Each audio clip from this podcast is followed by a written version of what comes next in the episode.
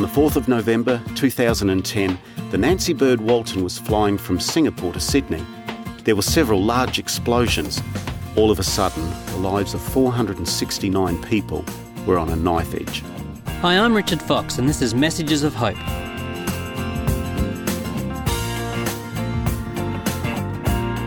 I can't imagine what goes through a passenger's mind when they see bits of aircraft flying past their window in mid flight. There must be a sense of helplessness and a fear that things are out of your control. Do you ever feel on the edge, life slipping through your fingers? Here's Mark Doecke to talk about how the crew of Flight QF 32 faced the catastrophic failure of their aircraft. In September 2008, Qantas took delivery of its first Airbus A380 the aircraft was named the Nancy Bird Walton in honour of one of Australia's great pioneering aviators. The A380 is the world's largest passenger plane.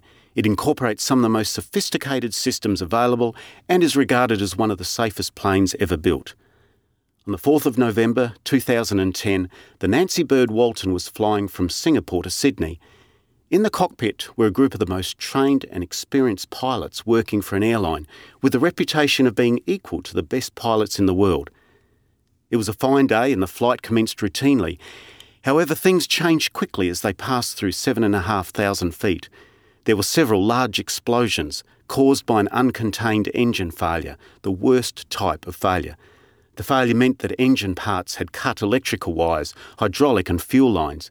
There were holes in the wing and fuselage, and the flight controls on the left wing weren't working. Parts of the aeroplane were falling to the ground. All of a sudden, the lives of 469 people were on a knife edge. The A380's computer system takes readings from over 250,000 sensors and is designed to help the crew resolve problems as they occur. The problem was that there were too many problems to deal with. The captain and his crew had worked their way through over a hundred different faults and checklists when they realised they weren't making any real progress. Their predicament was so dire that if they kept going as they were, there was no way they were going to be able to deal with the situation and get the plane safely back on the ground. Captain de Crespigny decided they needed to think outside the square rather than work through the faults and deal with what was not working, which is how pilots are trained to deal with emergencies, they needed to determine what was working. Now, this was radical thinking. They ignored the error messages. They started testing various systems and checking how the plane responded to different control inputs. They were able to calculate the distance required to land and devise a plan that would allow them to fly and land the plane back at Changi Airport. Several hours after the plane took off, the crippled QF 32 was back on the ground. But the drama didn't end there, though. It took almost three hours to shut down number one engine as its control wires had been cut. One can imagine the joy and relief of the passengers and crew once they were safely back on the ground. Have you ever had a near disaster? What saved you? We'd love to hear your story. You can share it with us on our Facebook page at Messages of Hope. That's Facebook Messages of Hope. Stay tuned for how to cope when things are going out of control.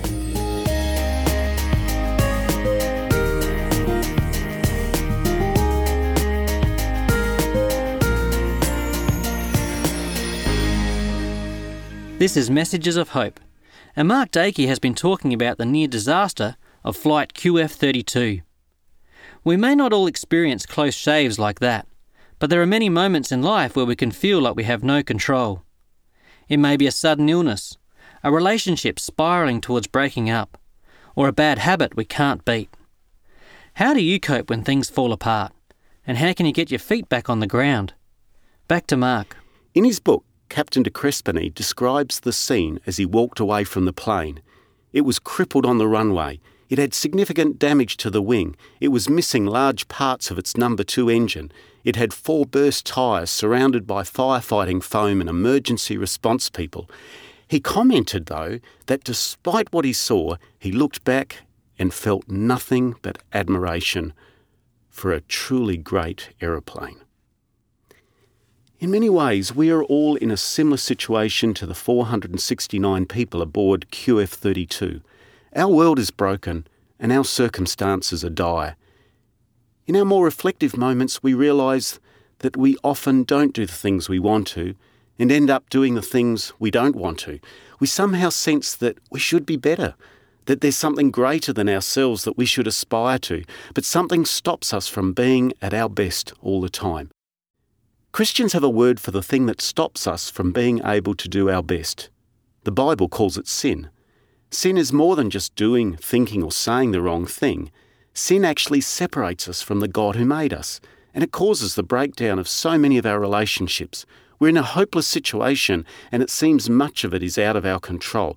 Try as we might, we just cannot get things on track by ourselves.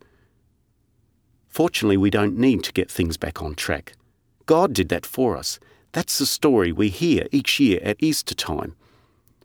Like the passengers on flight QF 32, we have a supremely capable captain. Christians call him God or Lord. His co captain is Jesus Christ, and Jesus is the vital cog in God's salvage operation. You're listening to Messages of Hope.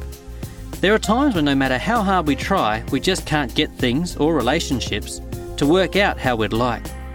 Some things are simply out of our control. Just like the passengers on flight QF 32, there are times we need to rely on someone else. Stay tuned as later in the program I'll be offering a free booklet that offers hope when life is out of control. Here's Mark. It's thought by many that the key to the best possible outcome for Flight 32 was that the crew changed their thinking so that they focused on what was working rather than on what wasn't. In some ways, there are similarities to the message we hear each Easter. Namely, it's while we were still estranged from God, while we were still broken and damaged, that God sent Jesus to die for us so that we could be rescued. God's plan for us was not conventional. If God had followed the manual, He would have destroyed this world and its inhabitants a long time ago. That's what the natural order of the world says make a serious mistake and pay for it with your life. But because we are His creation, made in His image and loved by God, God had a plan for us. We always belong to God. Knowing that God has a rescue plan to save us from our mess reminds us how deeply committed God is to us, His people. When I consider that the God of the universe knows me so well and loves me so much that He would actually plan this out right at the beginning of creation, helps me approach life in a different way. Seen through the eyes of God's rescue plan, life is not random. It begins to make sense. We see our place in the world and our value, and that makes all the difference to how we live. The people on board Flight 32 felt a sense of relief and joy when they were safely back on the ground. Similarly, we can live our lives here on earth with relief and joy. Relief that we don't need to do the work to save ourselves, Joy that, despite our imperfections, Jesus will get us safely to our destination. Like the captain looking back at his plane on the runway at Changi Airport, God looks at us with nothing but love and admiration. For all our faults, thanks to Jesus, we belong to Him and can live in His grace and forgiveness each day.